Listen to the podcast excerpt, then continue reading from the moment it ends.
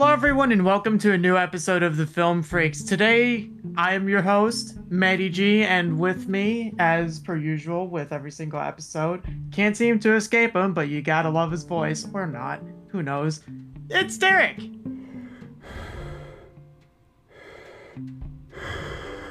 Hello? Hello? Oh boy. Ah, all right. Uh. Wait, wait, wait, I'm sorry, Matty G. Ah, what? What happened? Wait a minute. Wait a minute. Who left What? my recording equipment out? It wasn't you, Matty G, was it? No. No. I'm not even there. It's recording too. It's as if you deliberately teamed up with somebody and hit record. Well, you can't blame me on this one because I'm not even in the same room as you this time. Wait, what? Which Ah. actually is kind of sad. Oh I well. missed the live recordings. I do too. Oh, oh well, there's probably somebody down here in the basement with me, but you know that's probably Yeah. for the usual anyhow. I mean, what else is new? All right, well Probably we're just gonna roll with ghost or something. Probably, we're just gonna roll with it. So how are you, Matty G?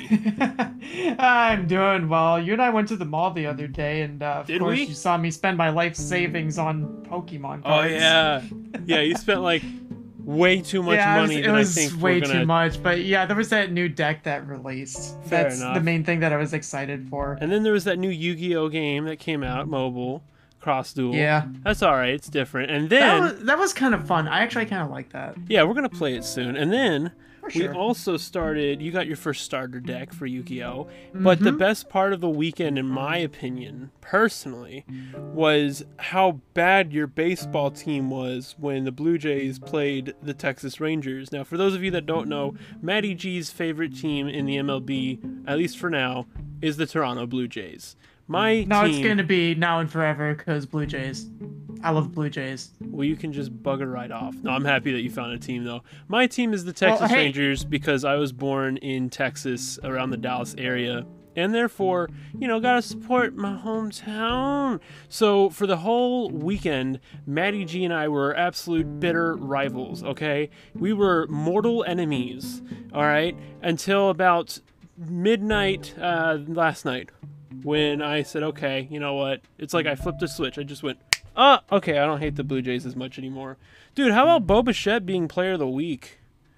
Dude, that's actually really That's high. pretty good. Anyway, all right. Well, we're not here to about, talk about our weekend in sports, are we? What are we here to talk about? This today? is not a sports podcast. It's if a you very. come here for sports, you're in the wrong place. I'm sorry to tell you. Go listen to our other podcast that we totally don't have. No, we actually don't have the sports podcast. Maybe? I don't know. I don't know. Maybe we'll come up with something. Go listen to whatever it was called. Uh, Go, my favorite sports team or whatever, hosted by Mark.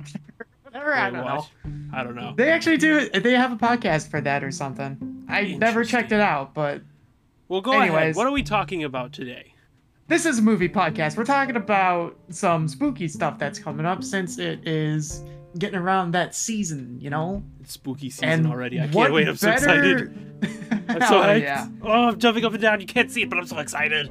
I love this. This oh, is my favorite time What of year. better way to celebrate the spooky season than to remember all of our favorite holidays around this time? Halloween. Halloween, when we say Halloween, what we're implying here is we are covering Halloween 1978. And what this is going to do is this is going to actually lead us into our horror fest, you know, kind of event or whatever we're doing. And so what we'll be doing for like I think maybe for the rest of this month, but also kind of sort of but not really we're still going to do terminator 2 okay everybody's probably like why aren't you guys covering terminator 2 yes it's coming just bear with us we had to do Llamageddon because we have our reasons and no we weren't sponsored anyway so this is going to Terminator will return. You cannot escape. Them. Yes, he will be back. We we promise. but what this is going to do is this is going to lead us into the month of October and all the way over to Halloween. Now, there are only so many weeks between now when this episode is being released and Halloween that we need to start covering them now if we're going to get through what it is that we want to get through, right? So, that being said, And there's a lot to cover. Yeah, and that being said, we probably should have mentioned this in the beginning of the podcast, but with me now being back in school and Matty G, uh, you know, editing these these episodes, our schedule is also going to change. So instead of Mondays at 8 a.m., it will be, correct me if I'm wrong, Fridays at 8 p.m., if I'm not mistaken. Or is it 8 a.m. on Fridays?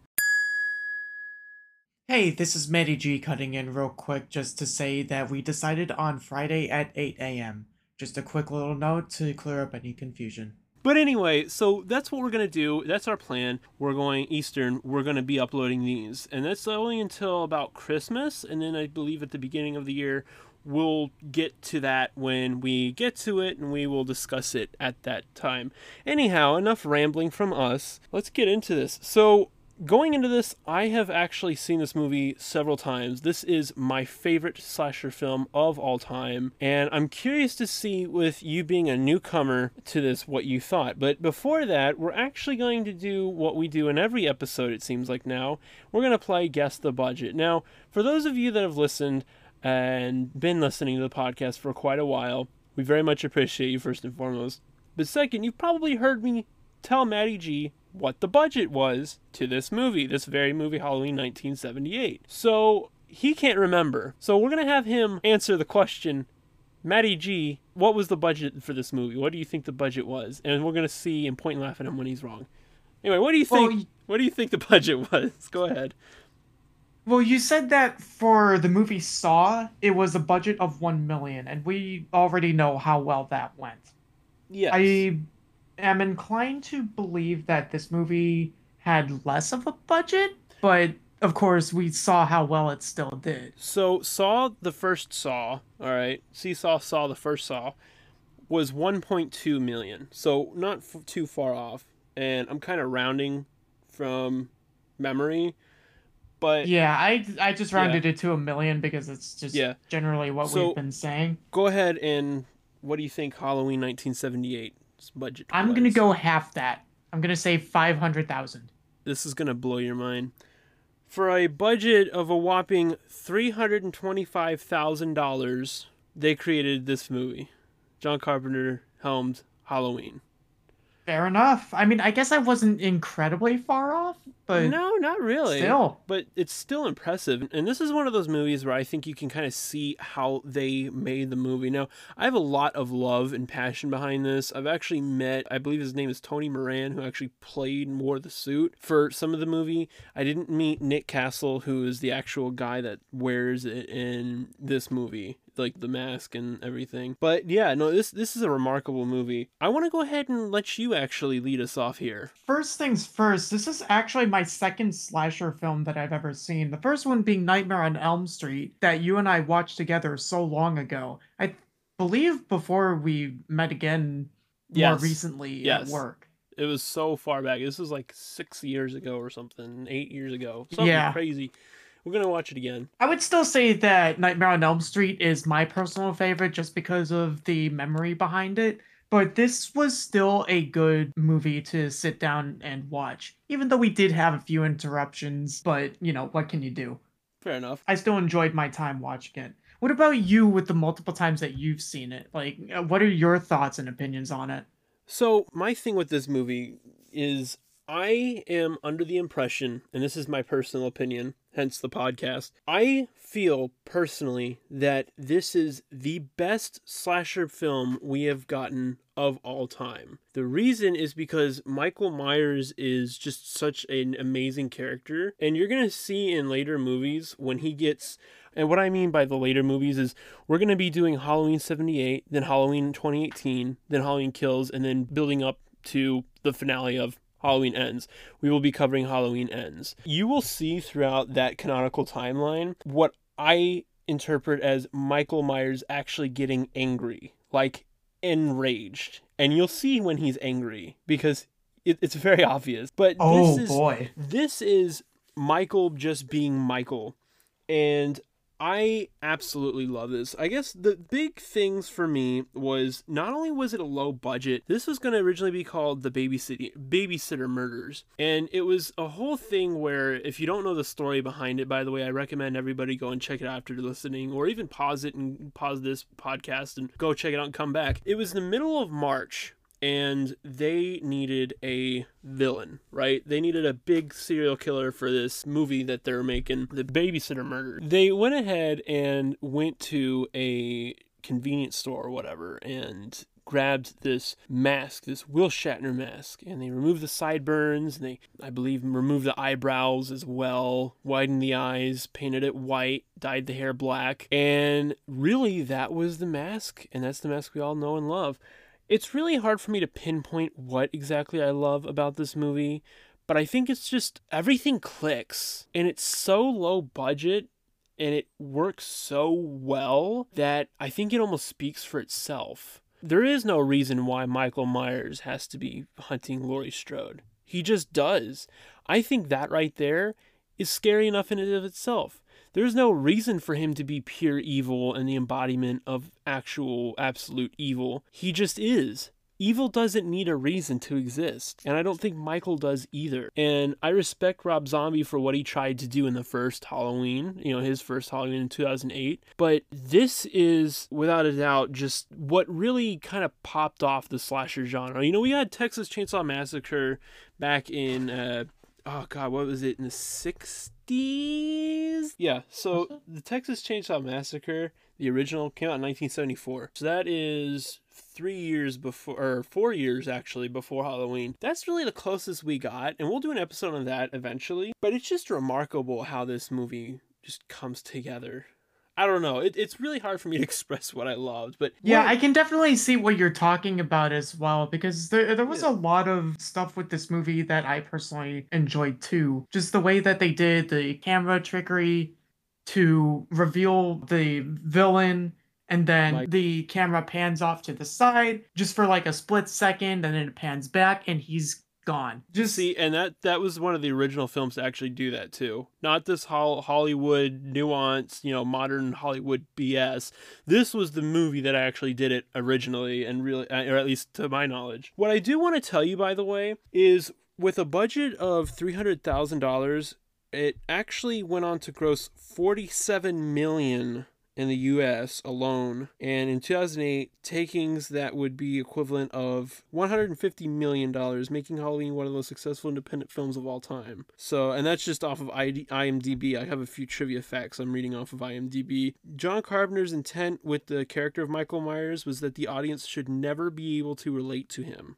really Halloween was shot in 28 in 20 days in the spring of 1978. And, and said, the entire plan was that you have a villain that you just don't relate to.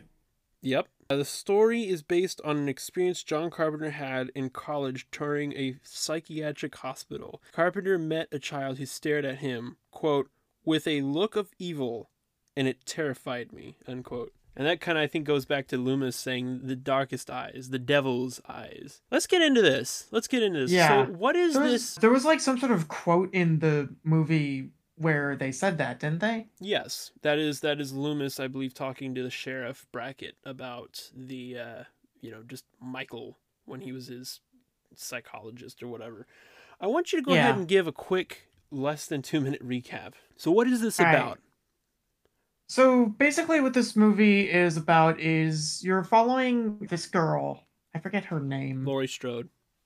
Yeah, Laurie Strode, and basically she's just going through her life, really, and she finds out that there's this weird, creepy guy stalking her the whole time, and of course that's the villain. We don't know why this entirely why this is happening, but apparently this guy wants her dead. The police are in on it too. They know something about what happened so long ago. There's the whole intro sequence where you get this kid that grabs the knife and stabs her sister to death, and I think the other guy too. Nope. No, Either one. just in No? this one, it's just the sister. I think Just Rob? Zombie. Yeah, I think Rob Okay. Zombie made it so that he and we can watch it if you want to. In the Rob Zombie one, he goes on to kill his dad first. then his sister's boyfriend, then the sister, and then the mom kills herself because Michael like just went crazy and she kind of blames Mhm. herself and it leaves Laurie as his sister. But and in in the later movies they actually like in this in the next movie after this one, if you follow the original Halloween movies, it's explained that Laurie's his sister, but we don't really need that and that was cut out for the new stuff as well. So the modern Yeah. the modern canon he is no not even related. He just one day picked up a knife and decided to go after his sister, got in a, a psychiatric ward and then broke out and went after Laurie for absolutely no reason at all. Yeah. Which is scary. Either way. which is very scary by the way. Oh yeah, for sure. But either way, uh, police are trying to track down this guy, Michael put him behind bars if possible. Come on, you can say his name. He's the goat of slashers, in my opinion. Michael Myers. You can say it. It's okay, Matt. it's okay. The police want Michael Myers behind bars or at least subdued in some way. there you go. We don't know why he's doing all this. We just know that he's bad, he's evil, and he wants to kill. So I think one of my favorite things going into this, to- let's let's go ahead and tear it down. One of my favorite things about this movie is the absolute. Well, I'll go into this. I love, absolutely love how the camera was used. And what I mean by that is a lot of it was actually handheld. So what you'll get in a lot of cinema is a lot of crane steady shots. If you take a movie like The Batman for example, my favorite film of this year by far, but it's actually not as far as ahead as you'd think because Unbearable of Massive Talent was that good too. But anyway, but seriously though, you you will see a lot of these solid shots. Like you never see the camera move around. You know, you you don't see Yeah. it wobble. So in this, when Laurie's walking around the house, or when Michael walks up the stairs, I believe certain scenes like that where it really needs to intensify the suspense and the whole, you know, oh my goodness, and the adrenaline and everything. The camera actually wobbles like a handheld, and that's because we as humans we bob up and down when we walk, and our hands are not made to hold a camera perfectly still. And so it's it's amazing when you actually see these low budget movies use and take advantage of that handheld operating, you know, and I'll, I'll show you more when we're done with the podcast, but it, it just goes, I think, that much further. What I also wanted to tell you was, or actually ask you rather, do you remember how much blood you saw in this movie? I mean, there wasn't an incredible amount, and when you did see it, it was kind of obvious it was fake, but at the same time, you know, they still got the job done. Well, I'll actually I'm gonna knock your socks off here when I says to my knowledge, and we saw so what we do is we actually get a lot of our movies on Vudu. If we don't own them, when there's a Vudu sale, we'll buy some of them. So I actually think that maybe they put an extra thing or two in, to my knowledge, in the 4K edition, maybe. But I don't. I only seem to recall one instance where they used blood, and that was when Michael killed the uh, truck driver and stole his like the mechanic. Other than that, there's like the scene where he pinned the guy to the wall, to the door with the knife, and no blood. You know, he he kills various characters throughout the movie, and there's barely any blood. Yeah, So- that was a little weird to me when he got pinned to the. Actually, it was like a closet door. Or Well, let's talk about it then. Go ahead. But yeah, so I can't talk about this w- without it being at least a little bit awkward. Well, But go ahead and give a little context. Give a little context to the scene. so this guy and this girl hang out together. Come on, They're- Matt. Well, no one's home, you got this. and they know it. So they're having a little bit of their own personal fun. It's the '80s. I mean, come on. Yeah, you, You, it you- seems like a common theme with these movies is that you gotta have something in there where a guy and a girl are going at it together. yeah. But anyways, so the girls left in the bedroom after they have their fun, and the guy leaves to get a beer from the fridge. Well, he gets assaulted by Michael Myers. Surprise, surprise. Michael Myers comes out and assaults this guy. Choker hold up against the wall. He held up off of his feet, stabs the knife through his chest, somehow all the way through to the point in which it pegs him into the door and he's suspended in the air just like that, even though the knife really isn't that long. But there's no blood. Or anything. Yeah. So I the- mean, at the same time, there is a little bit of distance from the camera well, to here's, here's the reason. where the scene is. Here's the reason. So when you only have three hundred and twenty-five thousand dollars, you can't afford the gallons and gallons of fake blood that a lot of these other bigger budget films actually Yeah. have. So they had to use it very sparingly. And what you'll see is that when you go back and watch it, you don't really ever see but a silhouette of Michael and the dude. I think his name is Tom or something. But you don't ever see him very well. And I think Yeah. the best part is it's kind of to help, you know, hide the fact that we don't have fake blood. But one of my favorite moments was actually where, actually, a couple of them, these are pretty linear right here. He stands back and he turns his head a little bit as if he's admiring his work. And then he turns it the other way. What did you think of that? I think that added a lot of character, wouldn't you say? To the yeah, character of Michael that Myers. that gave a little bit of personality to him, but at the same time, it was also really creepy. Yeah, and so he goes up. Oh, go ahead. No, because I was gonna say you have this character that's like admiring his work as if he just made a work of art, but he's got this pale white mask and these dark black eye sockets. Yeah, it's just really creepy. you also get the scene literally right after where he so i was laughing when we saw this. He walks upstairs.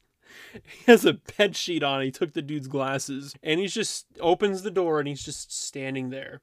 And the girl's like trying because she thinks it's her boyfriend right? This so really she has yeah. absolutely no idea that it's Michael Myers.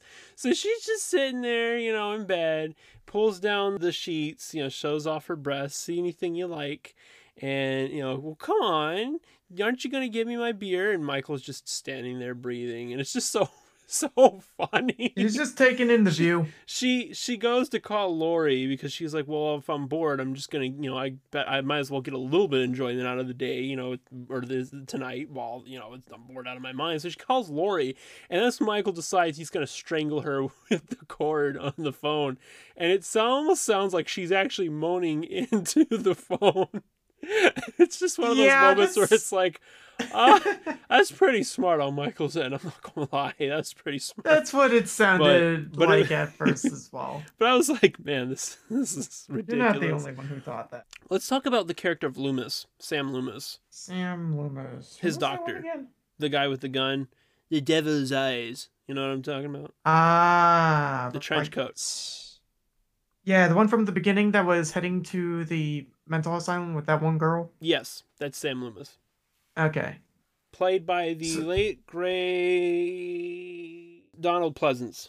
So I don't remember too much about this character in particular because the main focus was on Michael Myers and Laurie. Yes, it, think- it's yeah, mostly that was her about. Laurie just being stalked by this random creature, and they actually don't ever call him. Well, they call him Michael, but when you look at like merchandise and things, and even in games like Dead by Daylight, for example, I know you don't play it, but they actually refer to Michael as the Shape. So, Ah, right. I forgot that's what they called him Yeah. in that game. but anyway, go ahead. What what did you think of Sam Loomis? I thought he was a pretty interesting character because he's trying to follow this case from the beginning to the end, right? Yeah, Trying to figure out where he went from this mental hospital and what he's doing right now. So he gets together with his buddy cop Sheriff and Brackett. they're doing they're doing these stakeouts trying to, you know, scope the place where they think that he is. Eventually they do get a tip that he is there because the guy actually finds the car parked on the side of the street. So that's an immediate red flag. Okay, he's in the area. We need to find him. Otherwise he's going to do some bad stuff. And bad stuff he has done. one of the best parts that I loved about this movie, and I think it was even when I initially saw it, he really starts to sound about as crazy as all the patients that you'd presume that he's helped over the years. You know what I mean? Like he helps people in psychiatric wards. So these people sometimes they don't like a lot of them don't make that much sense or they're just really mentally incapable of, you know what I mean, like conveying and having conversations like we are now. And so they'll say some random stuff that makes no sense. And so you get this idea that Loomis is just as crazy as his patients, and that maybe it's Loomis that should have been locked away in the asylum because he says, I don't remember exactly, so bear with me. But there's a line in, in the movie somewhere where it goes something along the lines of I was a psychiatrist for like 20 years. I spent eight of those years trying to figure out why he was locked up, and in another seven trying to keep him in there.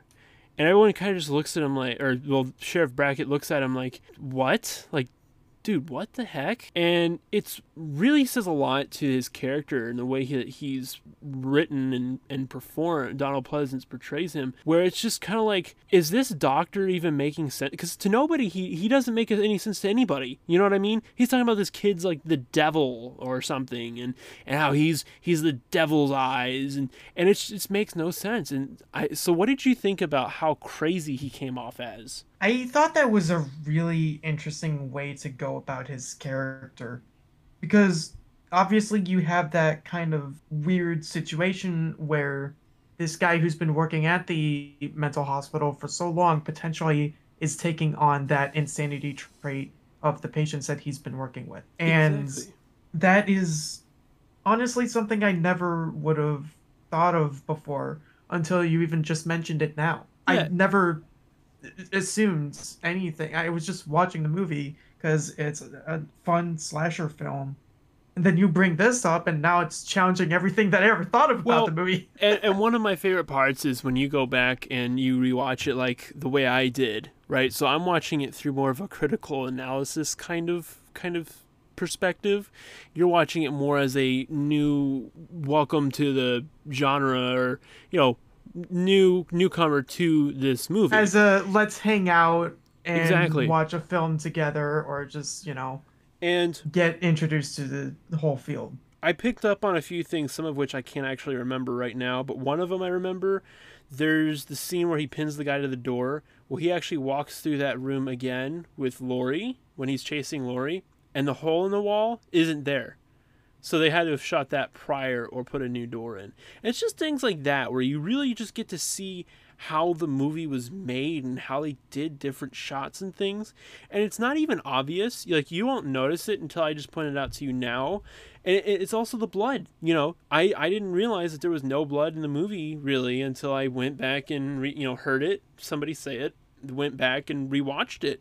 And there is a little bit of blood but again I, I don't know if that's maybe just because they added it in or if it actually was there. I think it actually was there the one time that they used it but they used it very sparingly. I want to also get into the character of laurie strode and her dynamic with the kids but also as a character and the way that her character arcs. So who is laurie strode exactly if you laurie want to... strode uh, I don't remember exactly who she is as a person. You did mention the whole babysitter murders kind of thing. Yeah. So I'm assuming. I mean, this does this does very well play out as an almost exactly like that as some character who's just taking care of some children, and this guy comes in and starts slaying out a whole bunch of people. So one of the things about Laurie is and I'll and I'll kind of get into this as well. Laurie Strode is this character that we, we, we pick up with her initially, and she's just kind of like this that your average teenage college or well not even college high school student right you know she's carrying her books around she's got a few friends she's pretty smart she does pretty well in school by the looks of things and is a relatively innocent character. You know, everybody around her kind of looks at her like the nerd or somebody that's not really into parties or having a good time, and and that's okay. You know, we all kind of know somebody like that. And in some ways, I think we all kind of are like that. You know, everyone's got their own thing. Exactly, and and one of the things that I loved was how different, how drastically different her character is at the very end. And what I mean is, and we don't see much after the encounter of Michael, because at the end of the movie, spoiler alert, and go do yourself the huge, tremendous favor of watching this movie, one of the greatest movies of all time, in my opinion, and, and go see it for yourself. But Michael gets shot six times at the very end of this, and he just disappears. I actually counted seven. Seven? Okay. So seven times, and he disappears, and you just see her and Loomis's reaction and it's like, what? And so the whole thing is like, well, he's not the boogeyman. The boogeyman doesn't exist. And the kids are like, well, it's the boogeyman. And he's like, she's like, no, no, the boogeyman, no, he, he doesn't exist. And I'm here. And even if he was real, I wouldn't let him hurt you. And it's kind of funny how that worked out, by the way. Yeah, but, that but is one small gripe that I had with the movie, by the way. The fact that Laurie, as a character, completely denies the existence of this boogeyman, even though throughout the film she's been stalked by some weirdo the entire time. So you think that she would be able to put two and two together, but apparently not. Well, I think but, it's more you know. so that it's just some random guy in a mask that's following her around. You know, I don't, I wouldn't so associate that individual as being the boogeyman. You know, well, some maybe guy, so, but still, a weird a happening mask. is it's still a weird event. Like, yeah, but I see what you're saying. Yeah, like you, you wouldn't initially think that a random guy wouldn't have any, you know, stalking you would be a threat. But once you start to pick up on that, yeah, I mean, the boogeyman kind of is the form of whatever your biggest fears are. And in that, uh, you know, circumstance, he kind of is the boogeyman. And he is.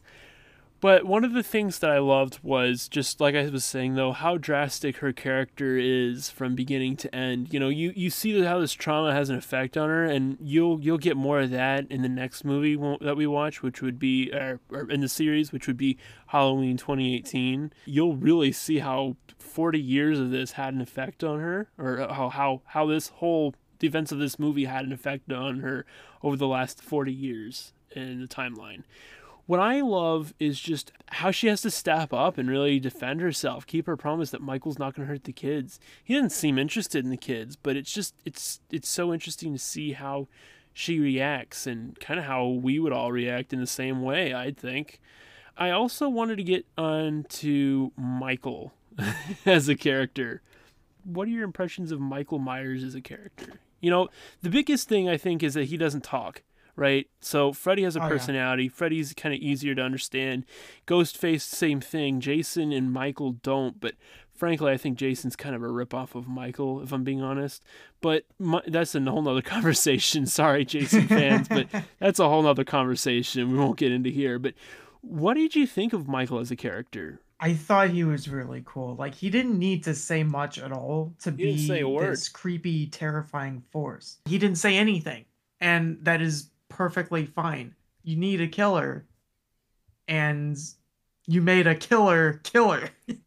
well, and I think it also goes to the attribute of like the Joker, you know, in, in in DC Comics for Batman. People are very much afraid of what they don't understand. And I think that Michael Myers is a perfect depiction of this.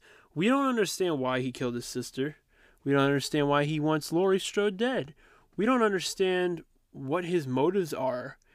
And to a lot of people, and kind, of in some ways, including myself, deep down, that is pretty terrifying. You know, you can't relate to him in any way. He's a complete, like, out of the social norm, and he's a stone cold killer who has no emotion, and you can't even see his eyes. So there is no way to connect, relate, or even understand this character, and that I think is one of the best reasons that makes him so terrifying. You know, you have a lot of movies today, and I've not seen several of them, but like Annabelle and the Nun. Now, my sister loves the Conjuring universe in terms of like the first Conjuring movie. She said the Nun was okay. She loves Annabelle Comes Home. So I'm going to leave those alone for now. I kind of disagree, but then again, I haven't seen the movies for myself, so it's kind of hard for me to form that kind of opinion. And I don't want to be a hypocrite. But what I will say is there are scenes in this movie where when they're a jump scare, they normally nine times out of ten are starting a sequence. So when Michael comes on screen, the music kind of blasts and then dun dun dun dun you know what I mean? So it's more of a suspenseful kicking off a segment, right? A lot of the horror films today, somebody's behind you, you turn around and then the music just goes boom, you know what I mean? It's like, oh crap. And that kind of goes back to the Hitchcock mentality or the Hitchcock idea of if we're talking about baseball and there's a bomb under the table and I show the bomb and then I come back up. Well, we don't know if when the bomb's going to go off or, you know, like it's a time bomb. We don't know when it's going to go off. We don't know if, you know, we know that the characters don't seem aware that it's there, but we don't know how long these characters have because it could be film time, it could be real time. It could just be a fictional amount of time. We don't know. But let's say that the characters are talking about baseball and we, we like the characters, don't know that there's a bomb under the table and it just blows up. That's shock. But the initial example I gave where we see the time bomb and we pan back up, that's suspense. So with this, when Michael comes up the stairs and is going for Laurie, that's suspense. When the nun pops out of a corner and goes bleh, that's shock. So it's like, okay. I think that's kind of what also adds to this. The fact that you have John Carpenter is such a just a mastermind of his field and just him and what's her name? Oh, I'm not going to forget it. Debra Hill. So I think the fact that they knew John Carpenter and Debra Hill kind of knew what they wanted to do and how they wanted to do it, it, it makes it so much better. And then you have a movie like Llamageddon, which I don't get me wrong, I know it's for a comedy and it's supposed to be bad, but like it, it makes no sense. There's not even really a plot. It just it it's a headache. You know what I mean? They're drastically different and they're made for almost the same amount of money or at least a maybe slightly different ballpark. So that's kind of what I think there. You know, when when you have knowledge, I don't think it matters how much money you put into a movie. If you know what you're doing and can work with what you have, this is a prime example of just mm-hmm. that. You can make a great movie. Money isn't everything. Look at the Transformers movies, okay? Especially the last few, except for Bumblebee. I haven't seen Bumblebee, but I hear it's pretty good. They're just big budget CGI pieces of metal, you know? You don't need all that. You just need to know what you're doing, you know? And I think that's a testament to that. You need a great script, great actors, and, you know, great plot and a great cast the budget doesn't matter. It's it's what you make of it, I think, and that's what this film stands for to me. I'm gonna let you add something. You haven't said a word in like 15 minutes, bro.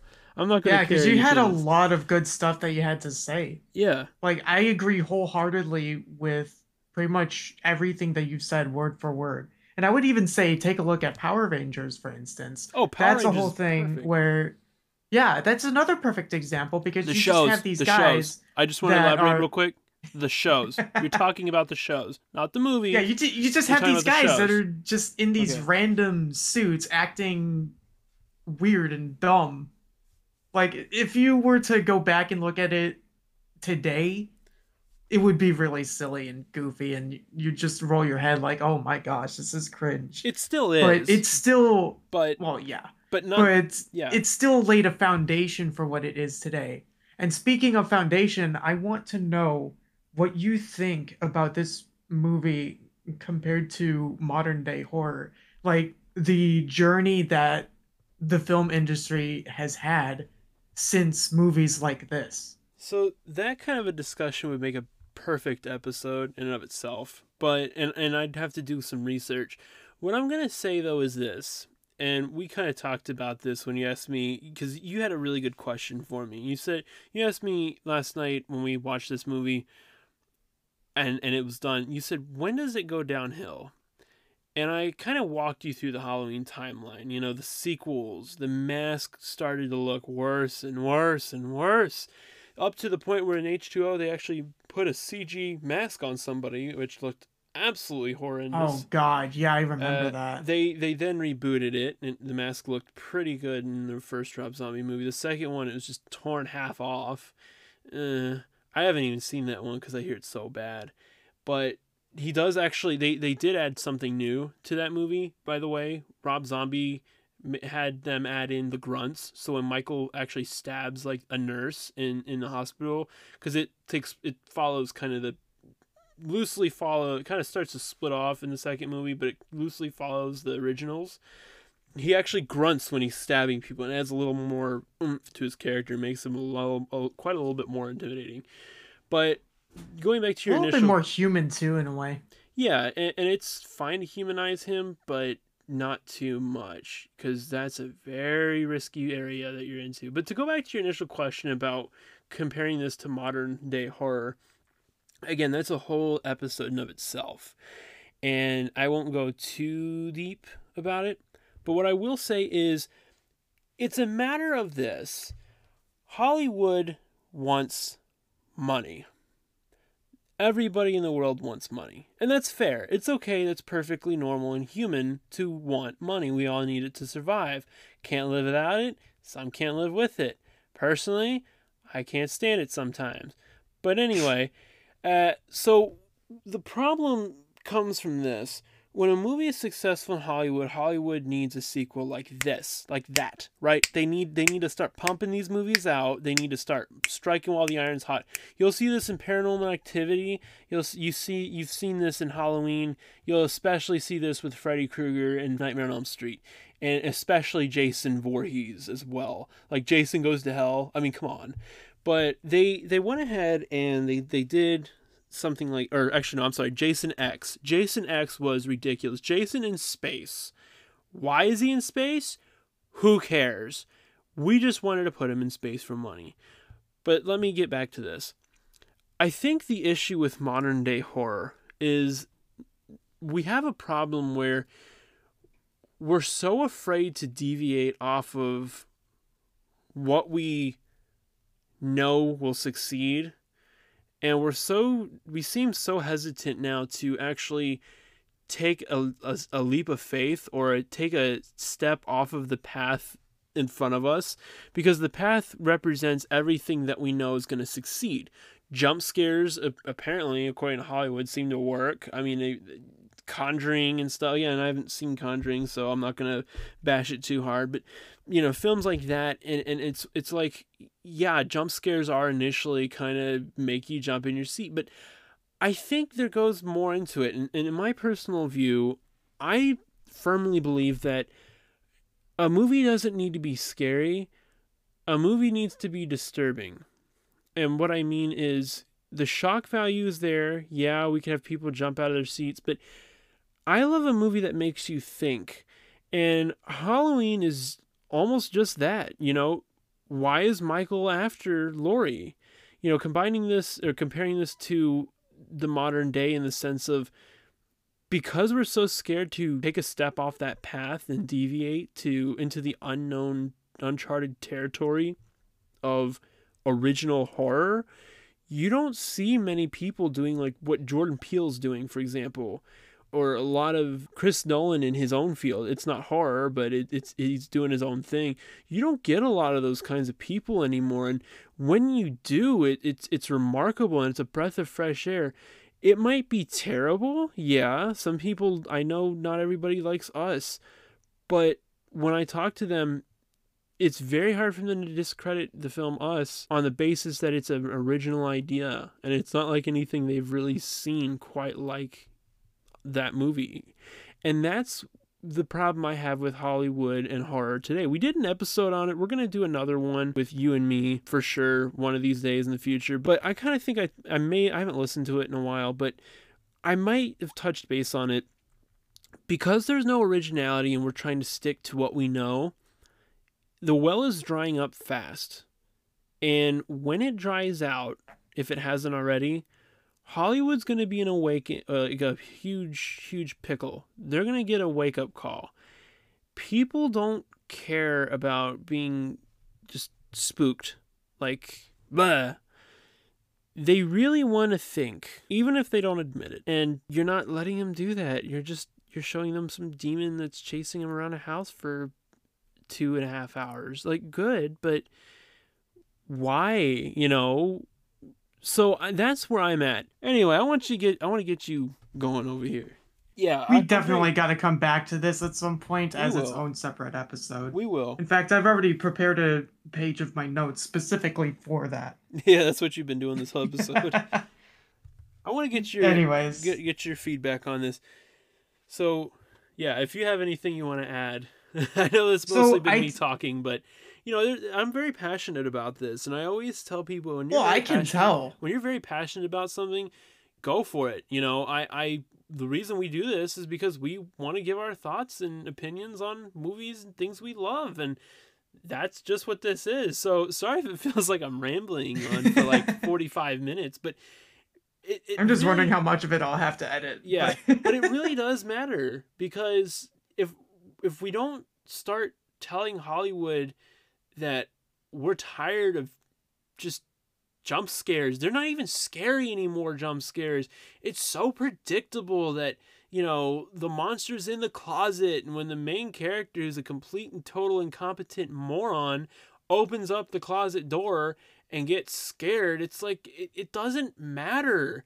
It's boring now. Like you're literally just throwing money at a screen. It's nothing anymore. That's Freddy was good because Freddy was a monster that talked.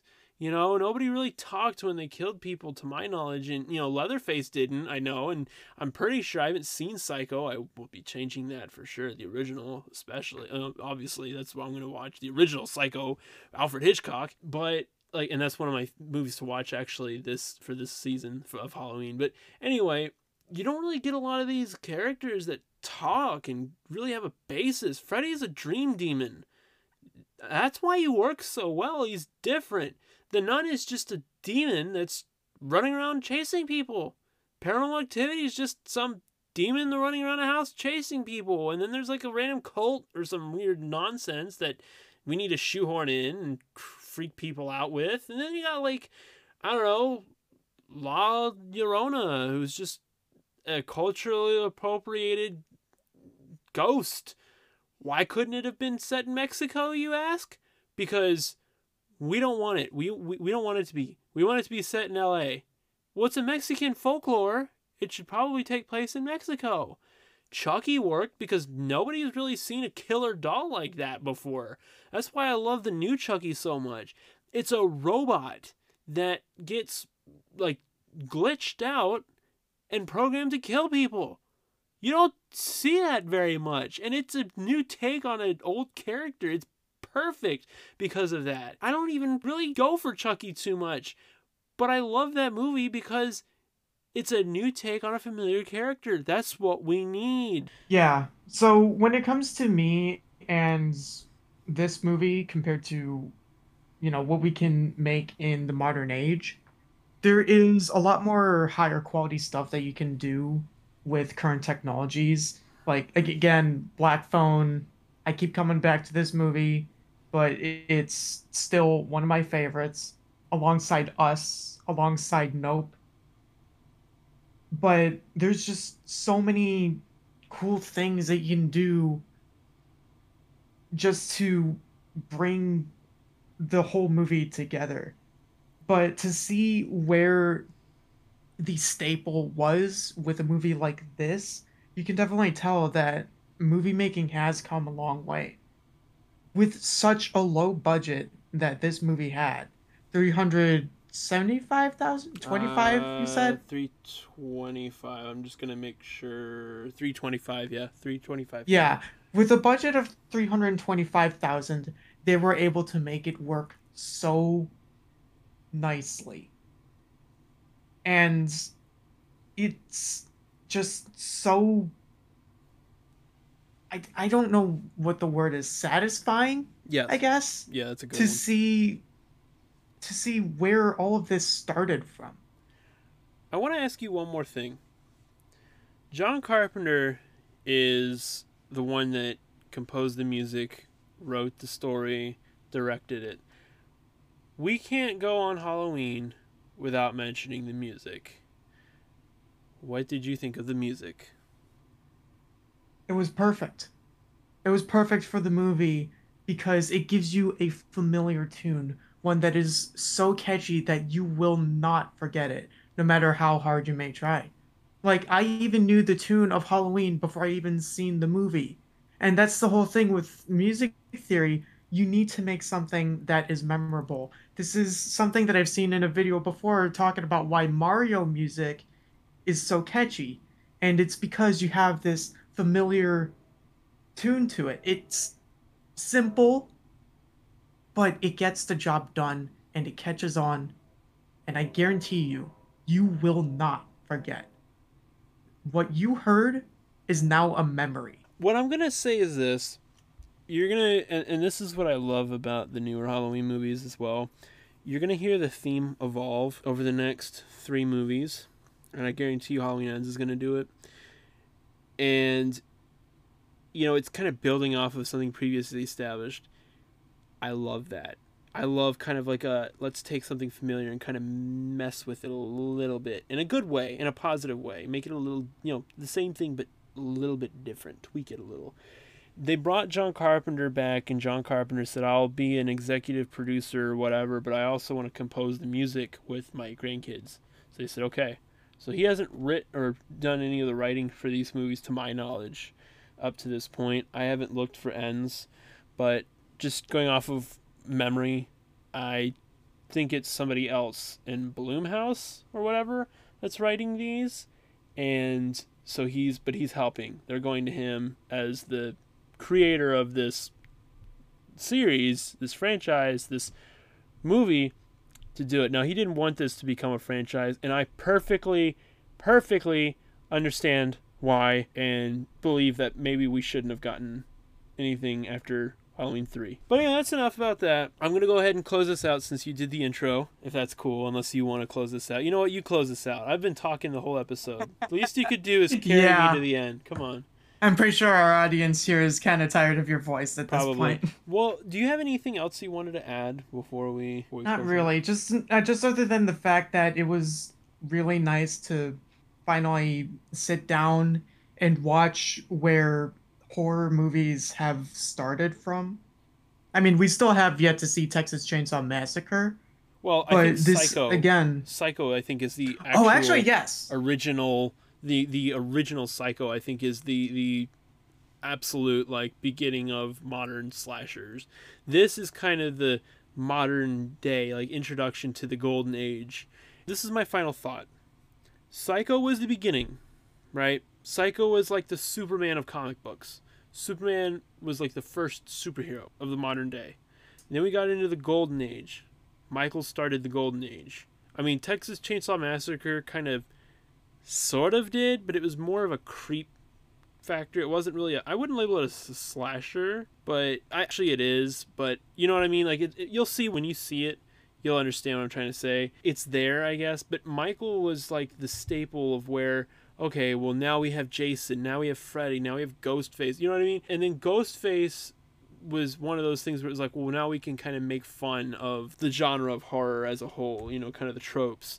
And then I think the modern day, it's very hard for me to label any of the modern day slashers because they're they're all kind of rebooted versions of the 80s characters and that's why I think the 80s were like the golden age of film but another conversation for another time. Either way, so my closing thoughts on this is just I'm really excited to continue further on all of this and see more of what really brought horror film to where it currently is, or at least what started the path to where we are now. It's just something really nice to go back and see where things started from. Never forget where you came from, honestly. unless you're Hollywood Well, yeah, Hollywood's Hollywood always forgets. too late for them Anyways, well enough of that. It's also an indie film, apparently. Some categorize it as an indie film. There's a thing here on independentmagazine.org. It's uh, essays. The Michael Myers Impact by Lauren Biella. Biella? How Halloween grew from an indie film to a phenomenon influencing an entire genre. You know, people have done essays on this, so I encourage you guys to go out and do some research. Get into this field because we need original ideas in this industry and we can only come up with so much. And that's where we need new storytellers new writers new film creators content creators. Heck youtube. Create independent films on youtube if that's what it takes. Do something. If you have an original idea and you don't think it's going to work try it anyway because you might just be the next halloween or the next Psycho you never know if something's gonna work out. exactly. So just take something that you want, take that passion, and put your everything into it and you know because it can and will pay off. All right, now you really need to close this out because I'm starting to branch yeah, off. on this some this is dragging on way Yep. too long. Yep. Thank you guys so much for sticking around with us this long. I have no idea how long it's actually going to be in post, but Good luck. if you enjoyed this, up, oh yeah, it's gonna be fun though. I I will say I'm very much looking forward to this compared to Llamageddon. Oh my gosh, dude, this is gonna be a way more much. I, I'm hoping this will be much more listenable or rewatch value, whatever. Anyway, re-listen value. It'll have a lot more than Llamageddon, I'm sure. Llamageddon was just we need to do something stupid. Let's do it. Yeah. and we'll be doing more of that sometime. But anyways, thank you for listening to us. If you want to reach us in any form, you have an email that you can send a message to called thefilmfreaks01 at gmail.com. I also run the Twitter. You can send a tweet or a DM. The Twitter for that is at filmfreaks underscore pod. We also have an Instagram and a TikTok. Both of those are Film Freaks Pod, no underscore. I think you did a great job. Now, folks, I want to challenge you guys upon ending this episode. I don't know how many people are going to make it this far, but if you have, we again, we really want to thank you. But I want to encourage you to email us at thefilmfreaks01 at gmail.com. And I want you to give us your opinion on this topic because I want to hear what everybody else has to say. You know, I, I want to hear why maybe horror isn't what it used to be or you know what you thought of this movie i mean it doesn't have to be just what you thought of halloween 78 but i want you to really get involved in this discussion and we will share it in the next episode or you know whenever we go back and you know we check our emails frequently or at least try to and so even if you have any counterpoints to any of the yeah. things that we've said, yeah. we want to hear your opinion. Knock knock knock my points down. I set up the pins, now knock them down. You know what I mean? So disprove or prove or add your own conversation, discussion to the fire. This is a discussion that needs to be had, and we will go on to again in the hopefully near future. Actually, with it being October, we probably should. So we'll write this down in the Google Doc we have, and we'll come back to it. I assure you guys. So, yeah, thanks again for listening. And this has been another episode of The Film Freaks. We love you guys, and uh, we want to welcome you to the Spooktober. No, Spooktober's done. No, somebody's already done that. We got to come up with some like a name for this that nobody else has done. We want to welcome you to Hollow Hollowfest 2022, whatever this is. Welcome to the scary movie season. Okay, good. it's gonna be a fun one. All right, we got a lot of good stuff in store for you. It certainly so. will. So stay tuned. I'm really looking forward to what else we've got in store. Dude, horror is my genre. You're gonna love this. All right, we'll catch you guys later. Love you very much, and we'll see you all next week. Stay safe out there. Peace.